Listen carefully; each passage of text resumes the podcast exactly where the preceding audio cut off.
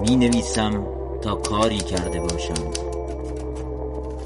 تا زندگیم را بگذرانم.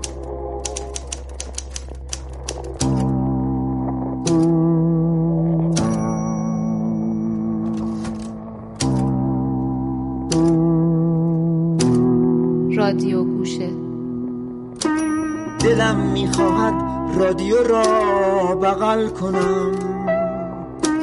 گویی تن من بخشی از موسیقی هفت گفتگو.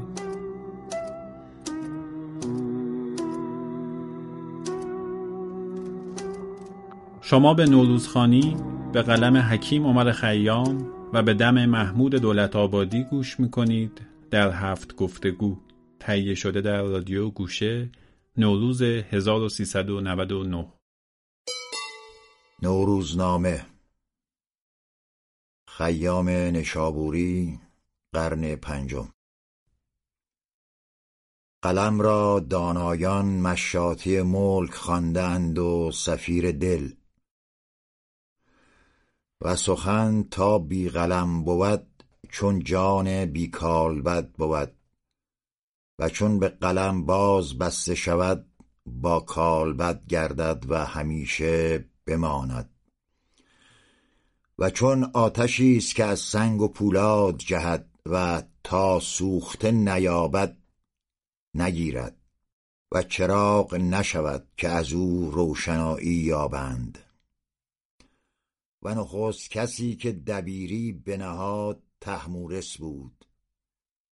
و مردم اگر چند با شرف گفتار است چون به شرف نوشتن دست نداد ناقص بود. زیرا که فضیلت نوشتن است فضیلتی سخت و بزرگ که هیچ فضیلتی بدان نرسد. زیرا که وی است که مردم را از مردمی به درجه فرشتگی رساند. و دیو را از دیوی به مردمی رساند. و دبیر آن است که مردم را از پایه دون به پایه بلند رساند تا عالم و امام و فقیه و منشی خوانده شود. و همچنان مردمان به فضیلت سخن از دیگر حیوانات جدا گردد و بر ایشان سالار شود. دین ایزد جل ذکره که به پای می بود و مملکت که بر ملک نظام گیرد به قلم می گیرد.